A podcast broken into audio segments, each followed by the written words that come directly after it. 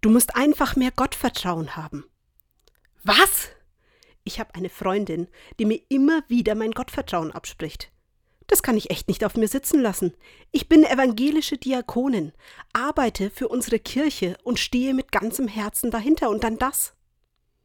Ich habe viel über ihre Aussage nachgedacht, und meine Reaktionen reichen von Leugnen bis Unglauben. Mittlerweile bin ich an einem Punkt, wo ich sagen muss, vielleicht handle ich wirklich so, als ob ich kein Gottvertrauen hätte. Ich bin ein Mensch der Tat und versuche Dinge schnell und effizient zu erledigen. Ich übernehme Verantwortung und ja, ich habe auch gern die Kontrolle.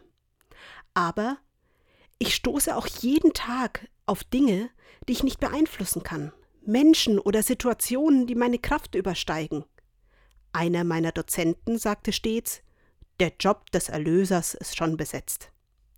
Vielleicht sollte ich im Alltag meine Grenzen öfters zeigen oder auf die Punkte hinweisen, die nicht klappen.